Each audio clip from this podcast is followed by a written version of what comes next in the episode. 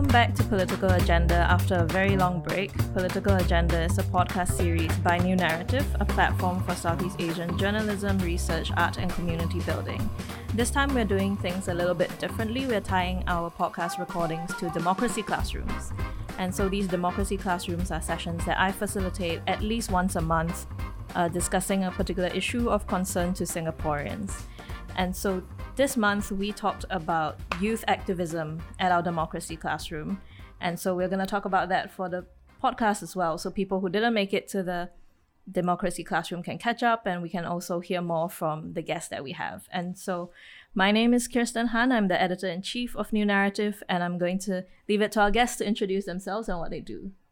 Hi, my name is um, Christian. Um, I'm part of SG Climate Rally, a, a, group of individuals who are looking to um, get Singaporeans to understand that the climate crisis is one that requires bold institutional action to combat it. Uh, hi, I am Mandy. I am the Programs and Events Coordinator of Sayoni. And um, Sayoni is a LGBTQ women's group that advocates for LGBT rights. Uh, and also, um, on the side, I uh, volunteer for youth LGBT organizations like Young Out Here and a regional one called Youth Voices Count. Okay, hi, I'm Rocky. I'm part of the Cassia Resettlement team. I do research and advocacy for the team. And the Cassia Resettlement team is uh, a group which volunteers and um, who looks at uh, resettlement issues. Uh, we work with a group of residents who have been forcibly resettled by the government from Dakota Crescent to Cassia. And increasingly, we also address issues about access to social welfare and social services. Yeah. Okay. And so we talked about youth activism in the last democracy classroom because the democracy classroom before that it was brought up as a topic that people would like to discuss because they felt like there was more kind of publicity and also discussion around the world now about how young people are coming forward to stand up for causes that they believe in. There was, you know, a lot of attention being paid to Greta Thunberg about the climate rallies all over the world. Um, a lot of talk about also in Singapore the cancellation of a Yale NUS program about dissent and resistance, which sparked off a lot of discussion about dissent, resistance, and activism, and whether we should be teaching that to young Singaporeans. And then also people who were at the democracy classrooms had brought up how impressed they were by the SG climate rally and how it was done, and how a lot of young people had come forward to do that. And so I think just to start off first, if we could go around the table, how did you even get started doing this? So maybe Chris, you can start particularly with SG Climate Rally, um, I think the climate crisis has become increasingly important to me um, after, I guess, my time in, in, in university and recognizing how I think everything's interconnected and we have like these bigger structural forces at play that really, I think, affect um, how inequity arises. And I think to me, the climate crisis is also one of, of, of inequity. You know, the people who, um, who contribute the least to to climate change will be affected the most, which I think to me fundamentally is an issue of social justice, and that's something I'm very passionate about. Um, so to me, uh, working on SG Climate Rally and, and, and starting it was really just kind of like uh, a very easy next step for me uh, right after graduation. How, how did people start it? Did just a group of friends come together or? Yeah, so um actually it's kind of like the, the brainchild of, of one individual, um also uh, who's still in university, Kamal. So shout out to Kamal. Um she I think was very um passionate about um trying to to um, construct some sort of physical rally uh, in Singapore. Um, we've never had something like that um, for climate action. Um, we had something uh, on, on, online uh, a few months ago, but it's not necessarily the same as as as assembling as as getting people together to to to to to um, to express solidarity.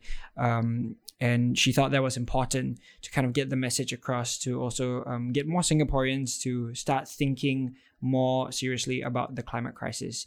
Um, so she reached out to um, a few people that she knew and really just like other people, you know, texted like their friends, their colleagues, people they knew that were interested, and then we kind of just like got together. So like fifteen of us kind of got together and decided, okay, let's let's plan this rally. Um, let's try and get like permits for Hong Lim Park, and let's see where it goes. How did you get started, Mandy?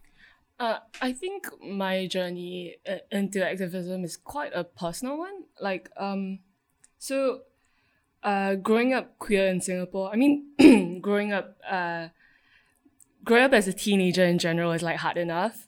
So coming to terms with your sexual identity and knowing that you have to live with a stigmatized identity with pretty much the rest of your life is something that is quite hard to handle as a teenager.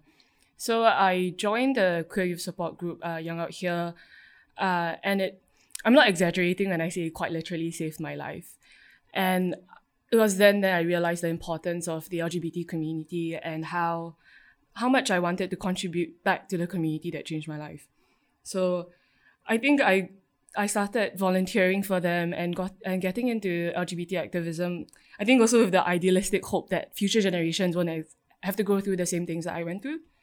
And uh, so after you know um, studying in university and uh, doing gender studies and all of that, I I realized that I have uh, have a privilege that uh, a lot of other people in Singapore, queer people in Singapore, do not have, and I think being in activism would allow me to give voice to people who do not share the same privileges, like being openly queer, coming from a Chinese upper middle class family, which means I don't have to think that much about you know feeding my parents in the future. So I think it uh, it starts from it came from me wanting to use my privileges for good. Yeah, I guess for myself, um, I got involved in sort of issues surrounding the resettlement and, and uh, process like about three three years ago. I was actually attending um, one of Drama Box's uh, events that they did at the place. So it was a site specific theater program, and that kind of like sparked my own interest, like or, or thoughts about like um, what exactly is you know happening everywhere in terms of resettlement and does it mean for our own history and our own identity um, as a nation. And so I got involved in some of like the more conservation heritage oriented aspects of the, the resettlement process in the first place. But gradually over time, like that evolved um, into a, I won't say larger, but uh, I guess a more pressing concern about what happened to the people who were resettled, how they're experiencing the relocation, how were they, you know, what kind of services do they access, and bearing in mind that these are rental housing flats, and oftentimes like, um, and these are uh, individuals or families who are largely low income, um, largely elderly as well, and many elderly who live alone. And that just kind of, you know, pushed me to think about what we can do for the community um, uh, there. And over time, so that involved in, evolved into interest and involved into uh, more work around social welfare and understanding uh, what are the gaps or what of the um, structural barriers in terms of access to services and, and access to the help uh, or, or the, the social welfare that these people should should in fact be receiving. Yeah, yeah I, I guess I can kind of chip in mine also. Uh, although I increasingly am reminded I'm not that young an activist. Very sad. I was talking to someone the other day who had started in civil society about the same time as me, and she was like, "Hey, we we very anti now," uh. and and so, but I started in 2010, uh, by accident, um, volunteering with the Online Citizen because I was a bit bored. Uh, and then f- through there, got to know about the death penalty and got to know uh, families of death row inmates, and that's how I started. First in uh, anti-death penalty activism, and then moving into other issues. The more and more I realized that all these issues were interconnected. Okay, and so I think just before we even begin, right, like it is already considered quite like special that as a group of young Singaporeans, we are even involved in activism because, you know, what do you think? How do you think activism is seen in Singapore today? I mean, I think, um, and this was also a consideration uh, when we were planning SG Climate Rally, um, was how do we, I guess, get people to understand that I think advocacy or, or, or having a dialogue with with institutions is not necessarily a bad thing. Um, to your your question directly, yeah, I think activism still definitely has quite a bad rep in Singapore. I think it's still quite taboo. Um, you know, I think it's still socially stigmatized. People don't necessarily understand it as something that is is I think quite integral to to a democracy and to having conversations with your state, the people who are supposed to provide for their citizens. Um, and so yeah, that was a big consideration for SG Climate Rally. How do we kind of make it palatable? How do we make how do we stop people getting to think about engaging in dialogue as something that's very valuable and important. Yeah, I completely agree as well. And I think there's this um, perhaps social construction and the way that people view activists as someone who is like unappreciative of the comforts that Singapore brings to you and that you are not patriotic and you're you're basically yeah, you're basically very unappreciative. And I think even sometimes within the LGBTQ community, activism is also seen as something that is pushing too hard, you know, like we're rocking the boat too much. Uh, if you're not happy with Singapore, you should just migrate somewhere else. For sure, I agree with what you said. I think in addition to that, also like a sense in which I think sometimes activism is associated with like a cynicism um, towards whatever that has been provided for you in you know in the comforts of Singapore. Yeah. So in that case, did did anyone like try to dissuade you from doing what you do, or like do you constantly get people asking you like why are you doing this? What are you thinking?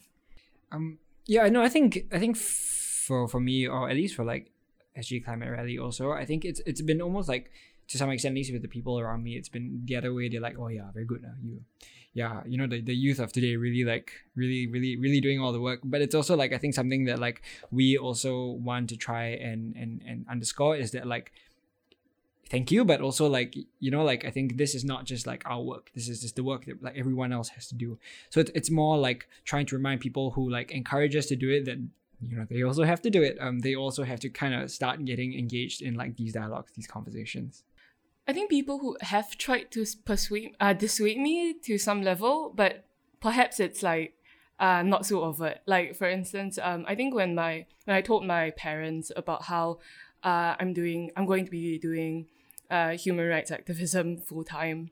Uh, my dad had a really like, he was really scared, and he had this reaction that he said like, oh, he went to talk to his lawyer friends, and his lawyer friends told him that if you start working in human rights, the government is gonna start tracking you and like look into your family background. So I think, I I don't think. I, I don't blame him for his uh, view because I think this is a view that is held in quite a huge majority of society, there's this fear of uh, repercussions when you say something that goes against uh, what is typically held as the norm. Yeah. yeah, I think I have that. I mean, I find that the most difficult. Like, it's more difficult than like strangers coming up to you, right, and going, "You shouldn't do this," because it's it's much harder when it's family or when it's close friends, people who are, who are close to, because it's much harder to argue against that because like I can tell a stranger that no no this is important work and I have to do it but it's harder to tell like a parent or a grandparent who who is saying it not to try to shut you down but because they are genuinely very scared. They mm-hmm. are like you know I worry for you like you should feel for like a mother who's just worried about her kid. And it's like what do you say to that really? Like like how do you respond to that? And I find that actually more difficult than than others because it's it's clearly it is a form of policing but it's it's not with bad intentions right? So how do you how do you even respond to people who do that out of love really?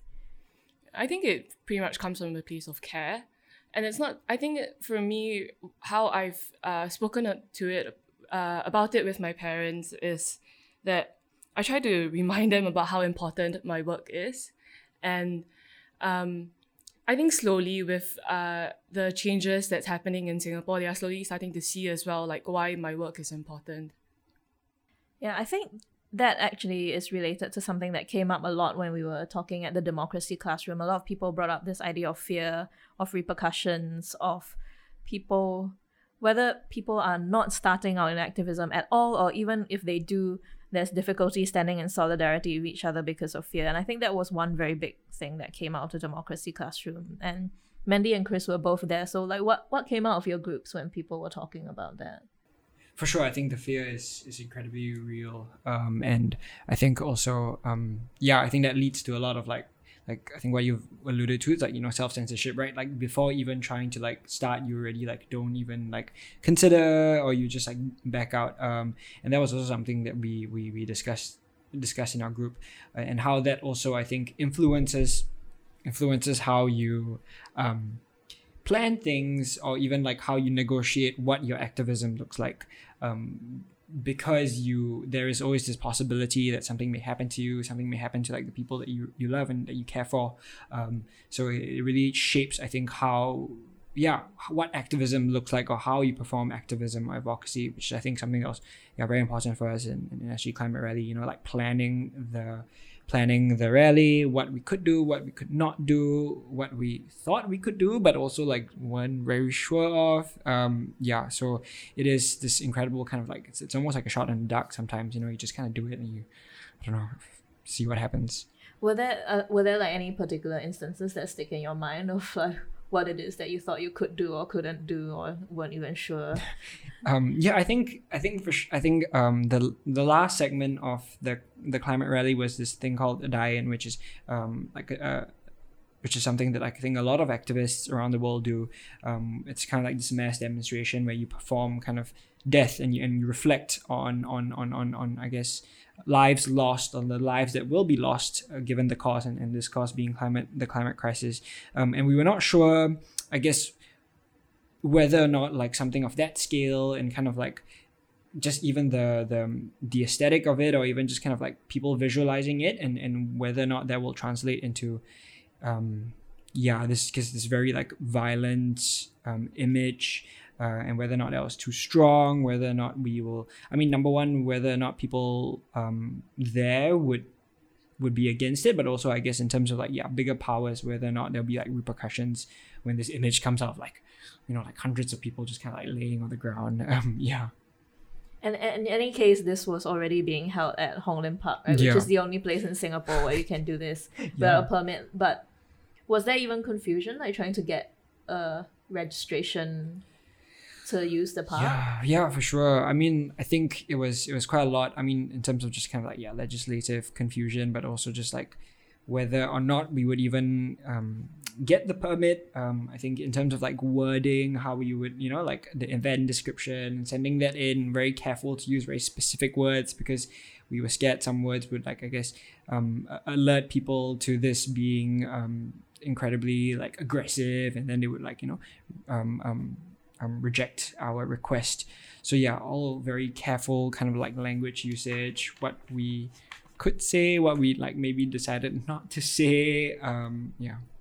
Yeah, I think the probably like the OG people who are really good at this would be the Pink Dot team, right? Like they are just really they've become really good at figuring out how to navigate Hong Lim Park and over the years the the rules have got tougher. And I know from speaking to them that they said when they first began in 2009 because activism was so kind of demonized and seen as a frightening thing like a lot of effort in 2009 was expended to assure people that it was not a protest that it was you know not confrontational you know just bring your friends please straight people come to our lgbt rally. And they actually talked a lot about how like especially in those early years a lot of effort was put into reaching out to straight people even though it was an lgbt cause. Because like for example one fear in that first year was that LGBT Singaporeans were afraid that if they attended, it would be de facto outing themselves because would there be an assumption that everybody who goes to Pink Dot is gay, for example? And so they had to be like, please, could straight people come and then tell their gay friends, no, no, people won't assume you're gay. See, so many straight people came. Um, and so that that is, I think, a very interesting line that groups have to walk. Civil society groups in Singapore have to walk. But is that also does that become problematic in a way? Because I know like Pink Dot has also been accused of playing respectability politics, right? And then there's been discussion. I think Rocky you wrote on Facebook recently about distinctions between good activists and bad activists and what that means. And so do you want to talk about that a little bit? What you meant when you were referring to discussions of what is good activism and what is bad activism in Singapore? I guess one way to frame that picture is to think about you know the state sometimes or sometimes like its language in a way that good activists are activists who are more than willing to you know collaborate with the state for example or who are not disruptive or subversive of the status quo in Singapore. And you know bad activists are the people who are labeled as disloyal charlatans uh, and whatever else by you know by the government. And in some ways it's worrying because it's a strat- it is it is a strategy used to divide um, or to cleave kind of like civil society in two and to label certain actions and certain ways of operating as civil society or as activists as normal and saying that others aren't and others are not acceptable Um, so oftentimes like people who engage with strategies of like civil disobedience, um, breaking the law are seen as bad activists. Um, and and you know it's like oh it's Singapore like you know the rule of law there's the rule of law and and, and and you know everyone should follow the law even if you are civil society activists. And that kind of prevents us from recognizing that in fact some of the laws itself are fundamentally unjust. But I think that hasn't got very far like this civil disobedience in Singapore. I think even a lot of civil society groups feel like it's not worth their while. Like I've I think among older activists they they might not like the idea. I think among younger activists, there's more openness to the idea, but it's just seen as not worth their while in Singapore because they're like, you know, you're gonna get arrested and no one's even going to be like standing with you. In fact, it, it might be seen as like counterproductive for your cause to get arrested because then you're like, oh, then people will smear us as being rebel rousers and not worth taking seriously.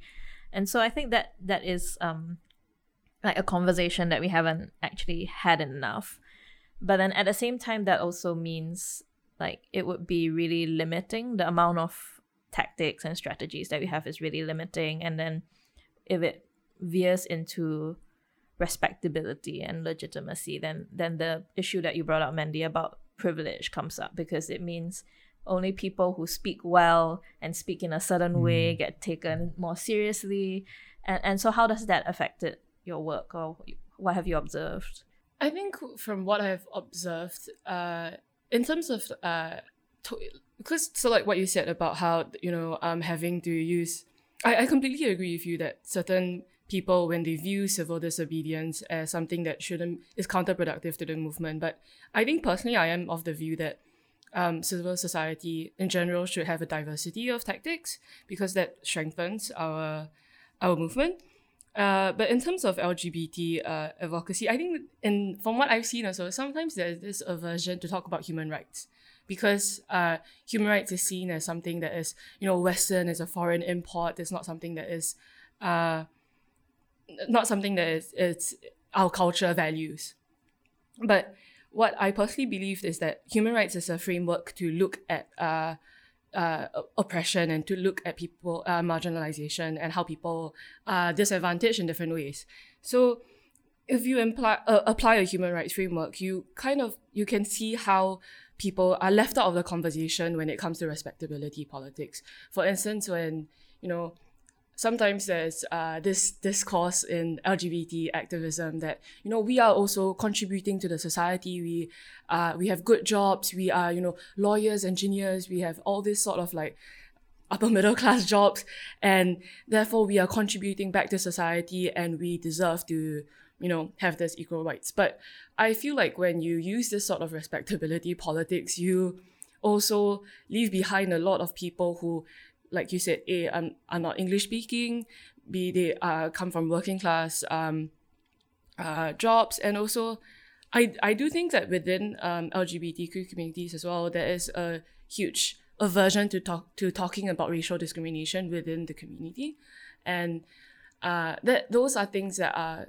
ha- have to be worked on. But at the same time, I'm also think I'm quite hopeful in the sense that I'm seeing like our generation being a lot more um, uh, they're not being that averse to talking about such uncomfortable topics. And also, I'm seeing uh, racial minority groups forming their own sort of like alliances of like queer racial minority groups forming their own alliances and uh, communities as well. And so, Rocky, so can you talk a bit about who you work with and at Dakota and Cassia and whether how much chance do they have to like speak for themselves and be part of the conversation? I think um, so we work with um, rental housing tenants. Um, these are tenants who, well, at least in the Dakota Estate, because the Dakota Estate had been around since 1958. Um, these are residents who have been living there for 30, 40 years. So many of them are elderly, um, living alone. But we also have a small proportion which are families with maybe three to four kids, for example.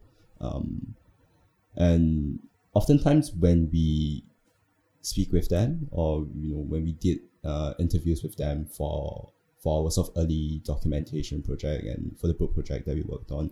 Um, oftentimes the narrative that came across from them is that you know um, we can't really, uh, yeah, we are just normal people. We don't know how to voice out our concerns. Um, and there was a lot of confusion about that whole process of resettlement. Um, and, and, you know, they weren't sure who to go to to voice out their concerns or to make their demands clear. Um, and sort of like they were caught within this huge bureaucratic process of, you know, having to ballot for a new flat, um, especially some of the LD residents were sort of very uncomfortable living in a high rise, um, uh, in a new high rise building. Like, um, and they were like, "Oh, I want flats on the lower, on near near to the ground floor because I'm not comfortable taking the lifts." For example, that's that's one of the things they told us that. But I don't know how to raise this issue up with um, HDB, for example.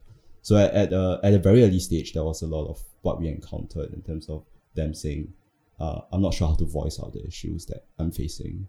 Um, so I think that was why we we when working with them, we um, a lot of what we do focuses on um, just spending time with them and listening to what their needs are, and trying to see whether there's an other avenue that we can do advocacy for uh, on their behalf. But yeah, I think this question then of on their behalf because in, in a way it's useful because you know like I find even with like death row inmates families and stuff right especially if they are not from Singapore and if they come from like rural Sabah or Sarawak. So in, in that sense on their behalf is good because then me with my level of English can access certain uh you know um opportunities and spaces that they can't but at the same time it's also problematic to always be doing things on other people's behalf right? At what so how do we balance do doing things speaking for a group or speaking with a group or just basically amplifying their message or actually just creating space for them?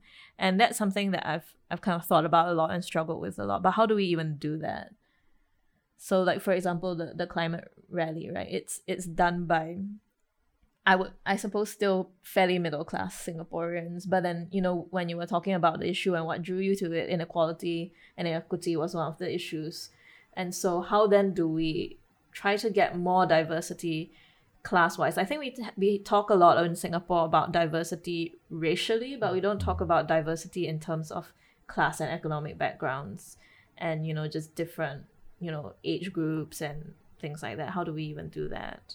Um, something that at least with the SG Climate Rally team, that we're trying to actively think about and also start to uh, be more conscious of is also just kind of like the language we use around informing people about the climate crisis, um, because this is indeed something that affects and will it is is is affecting and will also greatly affect us um, and affect all of us, right? And then how do we, I guess, kind of how do we how do we convey that severity in a way that is accessible to like a lot of different people? Um, and for sure um, also trying to then um, in trying to rally support also then trying to get these people also to to join um, to join to join the collective to also start um, um, getting them also to um, access spaces that maybe yeah i mean that that we because of the language we speak um, may not be able to access right? Also i think with trying to um, democratize the work of SG Climate Rally, but also in getting different people of different backgrounds, then that also creates spaces for these conversations to exist in other places where that me that we may not personally have access to.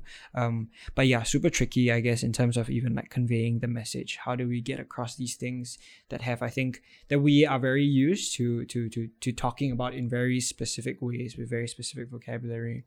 Yeah, I, I recognize that the tension that's kind of being pointed to. Um, I guess I have a more pessimistic view, even even amongst like my, my colleagues in the team. Like, I just think that you know these are issues of class struggles, right? Like like there are wider fundamentally dif- differences. Like class is not just about people being of in different social positions, right? There's sometimes an exploitative relationship uh, between different classes, and especially especially so in, in, in, in when we look at Singapore and we look at housing issues in Singapore, recognizing that the rental housing system is a residualized one um, 90% of Singaporeans are homeowners. And oftentimes that comes at the cost of ignoring or of branding people who live in rental housing as lazy, as you know, people who are not managing that that their own finances well, who are not working hard enough.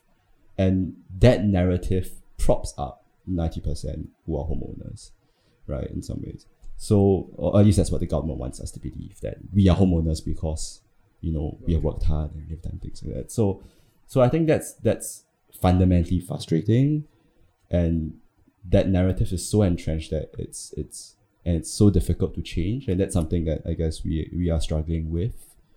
Um, how do we get that to change?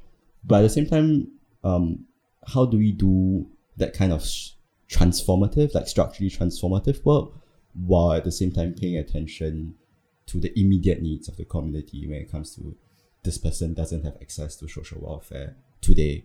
No one's feeding this person, right? Example, so so or you know, there's no one there to provide um, medical transport services to the hospital for a hospital appointment that one of our residents is having today, right? So I think that's that's always a kind of tension that we, we are kind of dealing. Uh, uh, you know, um, CRT um, has the balance of advocacy and structural work with that kind of community work that we do from a day to day. So I think it's I think so I guess yeah. So I think sometimes we, we really kind of struggle to deal with that. Yeah.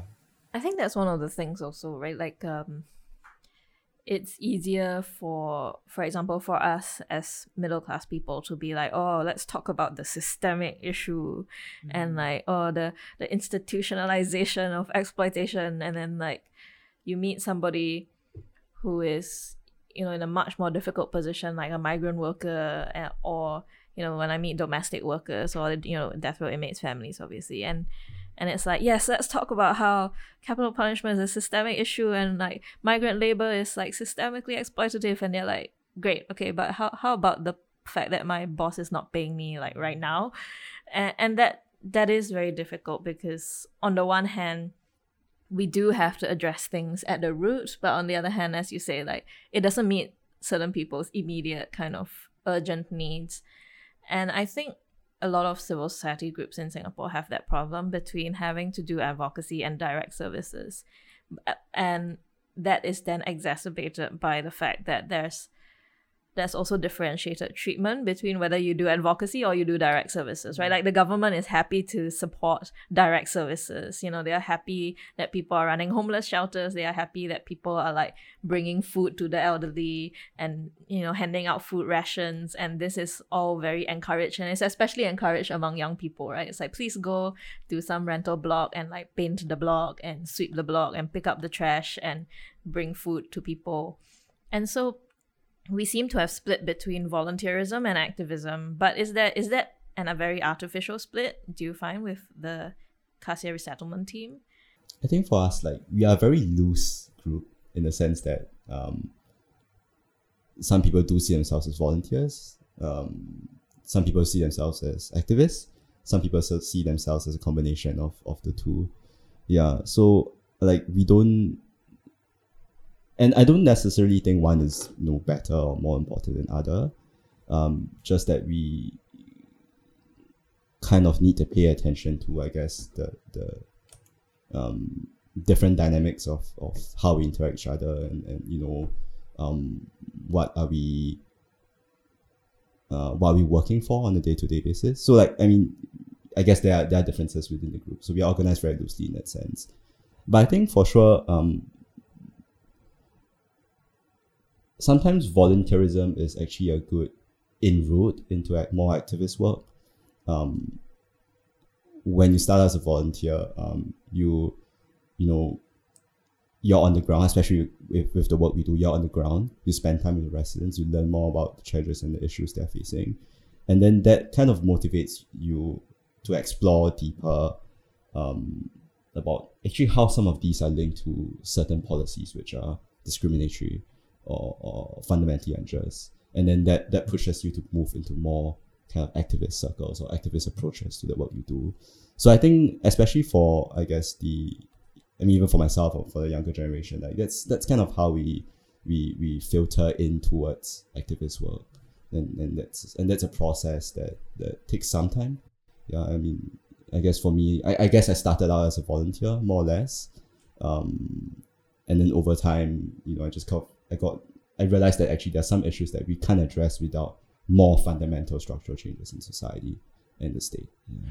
I think something that was brought up also in the in the democracy classroom the other day was kind of like this dichotomy, right, within be- between um, social work and activism, and how at least in my group we were discussing how we have had experiences with some of our peers who really pride themselves in only exclusively doing social work. They're like, I'm not that activist type, you know, I, I, I really just do like social work, which is like, I think for me was personally very interesting that people have this dichotomy in their heads um, and and that one is seen as more valuable or you know or just good as compared to the other and it's so interesting that i think we also kind of like li- live now in this in this social cultural context where we see social work as something that is kind of like in a vacuum almost. And people can very comfortably do that without actually seeing how it's maybe connected to like other things.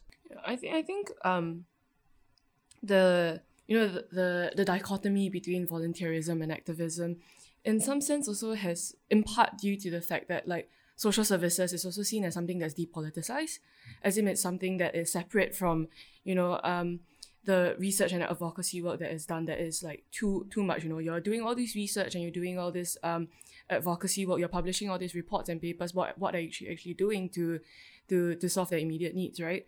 But at the same time i i personally am of, of the view that research is uh, and advocacy work is incredibly important because it feeds back into the social services and the outreach that you do. Um, I think also I sometimes struggle with uh, you know um, because I my work mostly focuses on research and advocacy work, and sometimes I personally also struggle with um, you know I'm doing all this research and I'm, I'm doing all this uh, you know stuff, but what am I actually doing to to help people on the ground? Because I think the gratification you get also is a bit slow. It's like a very slow return investment kind of thing. Like if you provide social services, you can see the change that is immediately happening in society. But then when you're doing research and you're collecting data and then you're using this data to speak, you know, to work through, uh, you speak to you know policymakers. It's a it's a system that has very very slow returns and is extremely bureaucratic process and that can sometimes feel very um, it can sometimes be a bit disheartening yeah. Yeah i fully agree with what mandy, mandy is saying about how like social services is fundamentally depoliticized i think we need to be reminded that you know social work in, in other places other countries is often defined as including things like power analysis and includes advocacy and activism on on behalf and with the people that you're working with right? Social work and, and other places often is not just about community development, it's also about community organizing, right? It's bring bring people together to make their own demands. And I guess we're just so far away from that in, in Singapore. and how do you think that impacts society generally, right? So not only views about activism, but views about social work and volunteer work and community work. How how what has that like how has that um, impacted us as a people in Singapore? That's like a very big question. I think for me, what what's important is that you know, as when we are living in Singapore, like there's always a sense that our our our agency is obstructed, right? Like there's a sense that we can't we can't make demands of for better, like for better governance, for you know, for for society to change. Mm for systems to transform. And I see, you know, the way in which we treat, you know, the way in which we valorize volunteers and the way we valorize social service and social work in, in that certain inflection of, uh, I'm just here to deliver services for clients as part of that issue about agency and and a part of, part of um, part of the issue about how do we define what counts as your agency. So like you know, we expect or, or the state asks us to expect people to find their agency in volunteerism. You know, this is what active citizenry means, right? Like delivering services, helping the needy, and not getting people to say, okay, I'm part of this democratic society. I'm part of, uh, you know, I'm, I'm part of a community, you know, that can make our own demands, that can ask for change, that can act on change, um, um, or even create sort of um, social institutions and communities that are not beholden to the state, Mm. right? I think that's that's that's that kind of agency is is um, you know defined out of who we are as Singaporeans. I think also what that does is also like you really get people you, you you really like silo off different groups and you you you prevent I guess uh what could be like very meaningful collaboration I think in terms of like engaging with different communities in different ways. Like I don't necessarily think you know like if we yeah if we accept this premise of of of, of there being activists and uh, volunteers right? And and if people people prop that up and, and maintain these dichotomies then you will never be able to collaborate. You will never be able to maybe come together and and and, and come up with more like innovative ideas for how to combat this thing that i think everyone is like you know working on. It's just that people are doing it in different ways. And so i guess seeing volunteering as something that exists independent of all these things really um yeah doesn't allow for us to like collaborate and doesn't allow for everyone to see that we're actually like working towards the same thing I think this conversation reminds me a lot about uh, what this MOE delegate uh, said during the child rights uh, review recently. So, um, Sayoni, uh, we submitted a report on LGBT children to the Child Rights uh, Convention, uh, and the committee during the review actually asked uh, asked the state. So, if there was a student in Singapore who was inspired by Greta and she were to skip school and protest outside her school, how would she be punished? Uh, and the MOE's MOE delegate's uh, response was, "Oh, um, I don't think students in Singapore's first response would be to stage a protest, uh, and that." Um, there are appropriate channels and outlets in schools for them to express their views and champion their causes, such as the Values and Actions program. So, uh, but it just made me think like like if Greta existed in school in, in Singapore, she like if she was from Singapore and she wanted to you know challenge the institutional structures that are causing like the climate crisis right now. I don't think the values and action program would give her enough space to do that. What what is this program even? It's like CIP. Oh, it's okay. So like community work. Yeah, it's okay. like community work, and you can engage in certain causes. You know, like like picking up trash at the beach and all that sort of stuff. Like that, that, that sort of like volunteer work. So, um, in some sense, uh, I, I think if she actually was in Singapore and she had to go through the bureaucracy of get, talking to her teacher and then being shut down and then after that, you know, me, it, not even knowing what sort of like processes she could go through within the school structure to read to champion her causes, I think she would probably feel very disillusioned and disheartened by then. Or if she did stage a single person protest, uh, Should be arrested. she'll be arrested. But also, it made me think on the flip side. Also, I I do think to some sense like what the MOE delegate said is kind of true.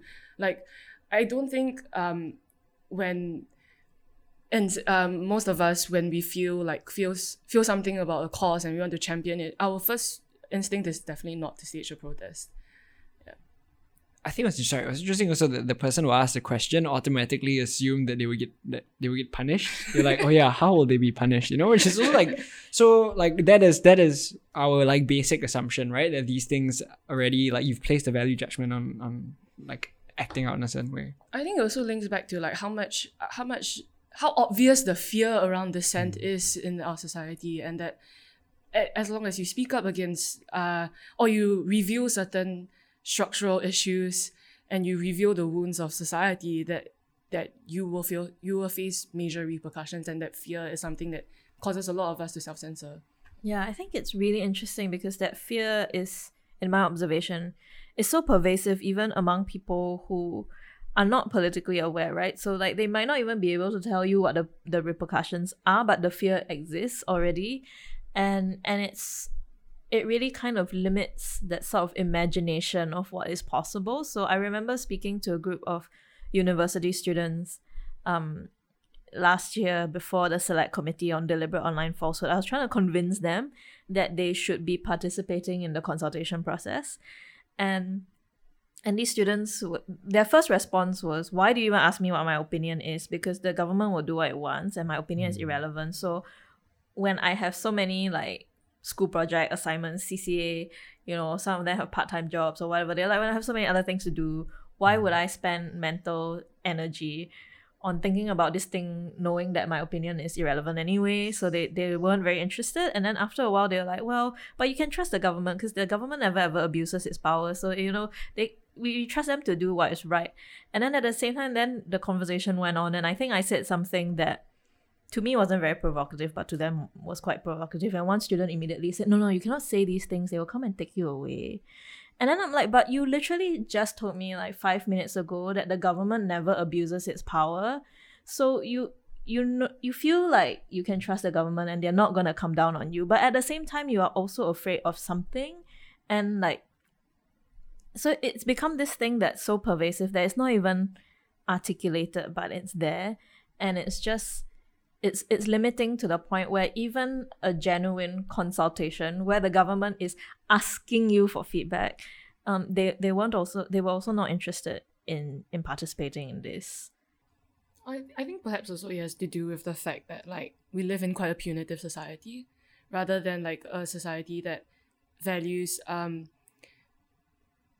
you know values uh healthy disagreements or healthy conversations that and also and also uh, a punitive society that that places overemphasis on consensus, where we silence a lot of conversations because when we see something that is uh, there's tension when we see tension, we feel like we need to clamp it down and we need to find someone who is at fault during that situation. Yeah, that makes sense. I think I recognize that, but I mean at the same time, schools also talk a lot about leadership, right? And like a lot of leadership training camps and like um, taking action and having values and a lot of talk about holistic things and like the youth of Singapore must step up more to be you know active in the future of our country and all that. And so how how does that work? How does that actually even work out? Um, but I feel like it is right? It's like leaders to like end up leading like yeah some sort of like volunteer or something right? Like I mean it is leadership in very specific ways. Um and not exactly yeah you know it, it, still funnels you into like very very specific um, ways of thinking of like change making um, of not necessarily seeing i guess broader implications of, of all these kind of like injustice. Yeah it's it's all, all the more like you know all the more these like examples of leadership of like you know being a volunteering group or, or, or doing something which is very safe like, or friendly to the status quo, all the more like these get valorized. And so going on from this, you know, then then what is the way forward? Um, you know, what are young Singaporeans doing when when they engage in youth activism? How is youth activism different from what we've seen before? Because I mean, in the democracy classroom, one of the questions we did ask in the group discussion was: Is there value in in distinguishing youth activism and activism? Because when people broke into groups, after a while, I realized what they were actually talking about was just activism in general and not specifically youth activism. And so, one of the questions when we had our group discussion was Is there even a value in distinguishing youth activism as if it's a carve out from the rest of civil society activism? Mm, personally, for me, I, I do think there's a lot of value uh, in terms of LGBT, in terms of the LGBT movement, because uh, as an LGBT youth, you face uh, disproportionate amounts of uh, like issues because you know you're young, you're financially dependent on your parents, you're struggling with issues of coming out, you might face bullying in your school, and these are sort of issues that you sort of also these are sort of issues that can only be addressed by calling it, you know, LGBT youth activism. And also you kind of also have want to find other youths who are just like you, who are, you know, build a community with those youths and also uh, and build solidarity. And I think one thing that I've seen um, a lot of like uh, LGBTQ youths nowadays that are doing is that um, on Instagram, there's like different schools will have their own like queer uh, Instagram page where they will like share posts and like sort of like create a whole community through that. Uh, and then the admins of those pages will be passed down through like from the seniors to the juniors. And I think that's a really good way to create safe spaces, um, both like on campus and off campus, where you can find people who are like you and who will support you. And I think also to my second point is that the I think the value in calling it youth activism as well is because um, there's value a lot of youth activism heavily relies on social media, and that uh, outreach social media has is very different. And um, a lot of not only just outreach about educating, but also about learning and learning from uh, uh, language being used worldwide in terms of like what you know stuff like what non-binary means and like how the language of like queer discourse is being evolved like from throughout the world. Yeah. Yeah i mean i think i think there are there are some quite important. I think one more one more broadly the is that like I think there is quite a bit of like literature out there on like how like schools should encourage youth activism because this is a time where these individuals are really just like figuring things out. To some extent maybe a bit more mobile than uh, people who like yeah you know have fixed jobs or have like you know uh, people to to really seriously consider taking care of. Um, and it also allows these uh, you know young people to also start to think about like their own values to crystallize what what is important to them what is important in this world um, which also helps i think propel them to like you know make um, to make bigger changes maybe as as as they as, as they start growing up. Um, and the second reason i think which is which is tied to sg climate rally which is very important and, and i think is right now out there in the current discourse with the climate crisis is that like yeah you know the younger generations will um, are feeling the changes um, incredibly like palpably because like you know they're going to be here for much longer and and as uh, we we face like more exponential um, um, increases in, in, in just kind of like yeah the destruction of of, of, of, of, of our climate and, and, and of our earth these are the people who will be who will be affected the most. So there is there is value in in then positioning the youth as being the the the the, the front runners of trying to make change because these are the people who will be affected the most. But obviously at the same time i think it is again you know it's it's not it's also still underscoring that these aren't the only individuals who need to do work you know. This is a collective effort. I think both of what what both of you are pointing to is also to some extent recognizing that youth is not an age group, right? It's not what the National Youth Council defines to be what 35 and under or 16 yeah, to 35. 35 yeah. yeah. I think recognizing that youth is um or the idea of youth as having a degree of social construction is very important. And in in seeing how youths are placed within sort of wider society. So I guess on the uh, one hand, branding a group as youths allow us to point out to the intergenerational aspects of justice or equity issues which which arise.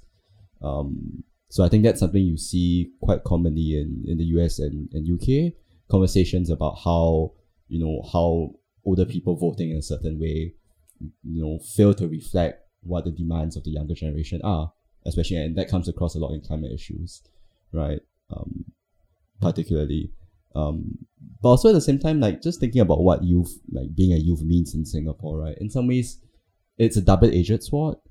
Um, I guess I am worried that, uh, you know, there's a flip side to that, that youths are also branded as, ah, yeah, these people are still young and naive and innocent and they don't necessarily know what they're doing. Um, and that that's very strange because on the one hand, that gives you more agency to, to push the boundaries and push the lines.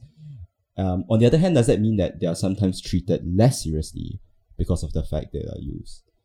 So I think, so I guess like, I think I have this very ambivalent relationship with being called a youth or a youth activist or any term like that. Like, like, are you doing it in a way which doesn't treat me seriously or doesn't treat what my issues or my causes or my beliefs seriously? Or, or, you know, does it mean or, or, you, or, or there another inflection to that? Yeah, I think this was something that came up quite a bit during the democracy classroom as well about how um, there's this, uh, I think maybe also culturally, there's this hierarchy of age where you have to like, respect your elders, that sort of emphasis on that.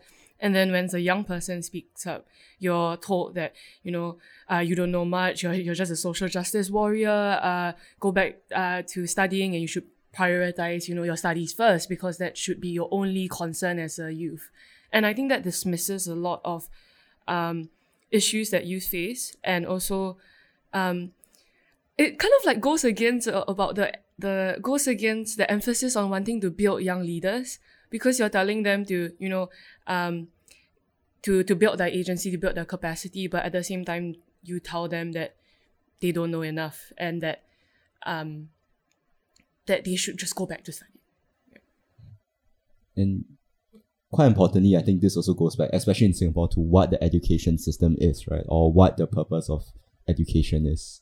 And like as long as we keep seeing education as uh, getting your your your certificate, your degree, finding a stable job in society, and not education as being an opportunity to explore the world, explore how you relate to society and how you function, um, and and you know to kind of push the boundaries. Then I think I guess we always be stuck with this sort of like ageism and you know in a, in a different way. Yeah. Yeah, I think that that struck me with the Yale and US thing when they cancelled that dissent and resistance program, and people were like, "Oh, because you know, you shouldn't be teaching students these things. Like, you shouldn't be, you know, teaching them how to be activists and how to protest." And and I mean, my reaction was that was, I mean, like, have you have you seen the students? They don't need to be taught anything, right? They're already doing it. There are already all these queer youth groups, and you see them at Pink Dot, and like like at Pink Dot, they are more active and more woke than anybody, and and they don't need to be taught. You know, there's already so so much access to resources. Like if you're not teaching them, they're reading it off like some you know US website about how young people there are taking things into their own hands and like state and we're reading about Greta Thunberg doing climate strikes and stuff. People young Singaporeans don't need to be taught. We have like so much access to resources. And I think that that then creates this thing of well if they don't need to be taught then what can we do in singapore how, how do we support youth activism and how do we support young people who want to do things what would be helpful for you? In terms of the youth groups that i have been involved with and uh, some of the ones that i'm still involved with to be honest i think one of the biggest concern is like financial support.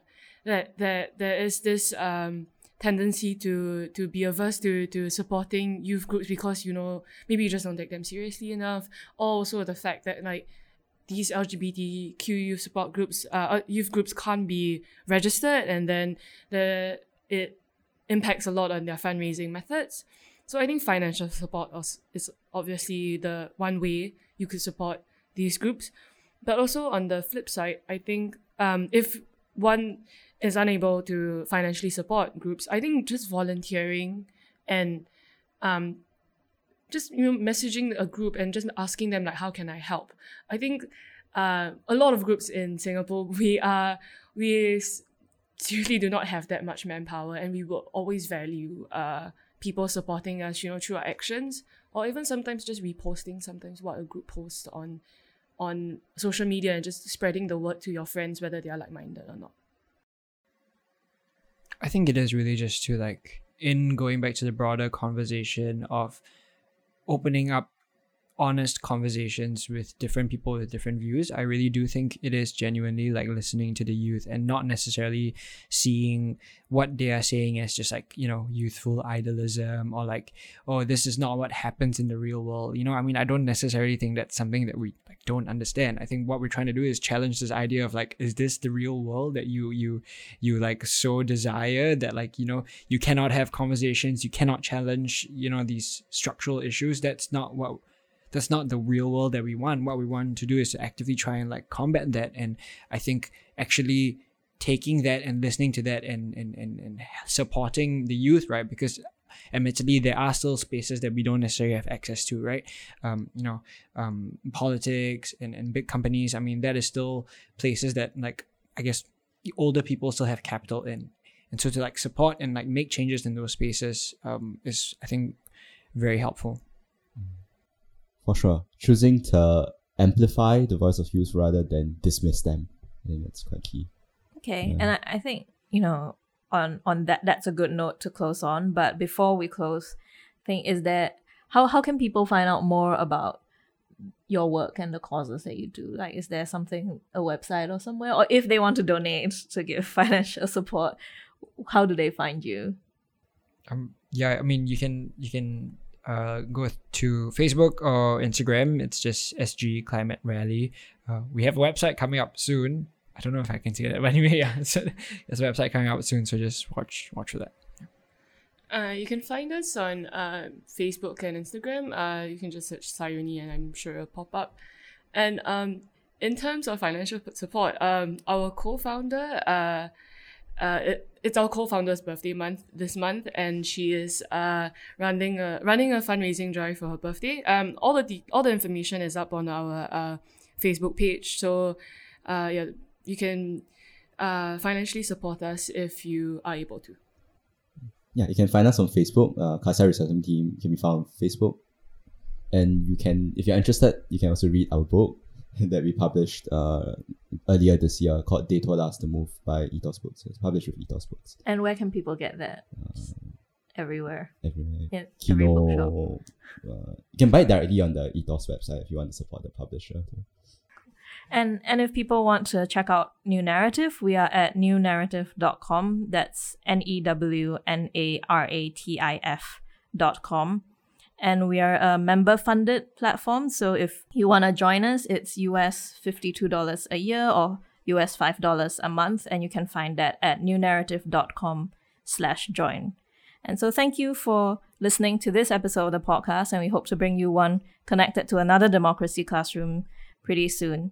So watch out for that. All right. Thank you, everyone.